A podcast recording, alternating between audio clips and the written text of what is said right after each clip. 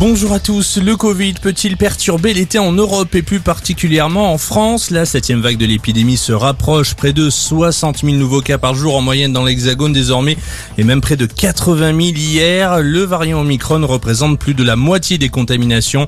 Et pour tenter de freiner la progression du Covid, le gouvernement envisage le retour du pass sanitaire aux frontières en juillet.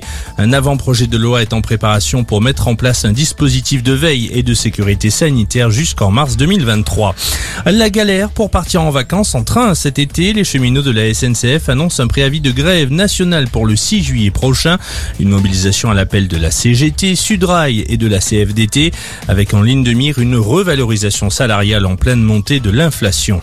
À la une de l'actualité également ce matin, cette onde de choc aux États-Unis, le droit à l'IVG révoqué dans le pays. L'arrêt qui protégeait constitutionnellement les femmes a été annulé. L'avortement ne devient cependant pas illégal, mais désormais chaque État est libre d'interdire ou non la pratique. Certains ont déjà franchi le pas, comme le Missouri, le Dakota du Sud ou encore l'Indiana. À terme, c'est plus de la moitié du pays qui pourrait être concerné. Kiev réclame la parité de feu pour faire face à l'armée russe. Concrètement, l'envoi de plus d'armes lourdes de la part de leurs alliés. Objectif, stabiliser la situation dans le Donbass et plus précisément dans la région de Louhansk.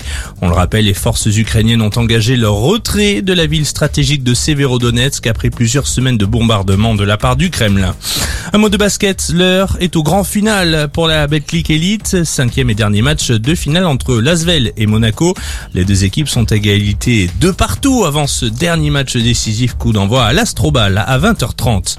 Et puis attention aux orages dans l'Hexagone, 12 départements sont placés en vigilance orange ce matin, un territoire en proie à la foudre qui s'étend de l'Auvergne à la Champagne en passant par la Bourgogne-Franche-Comté. C'est la fin de ce flash, très belle journée à tous.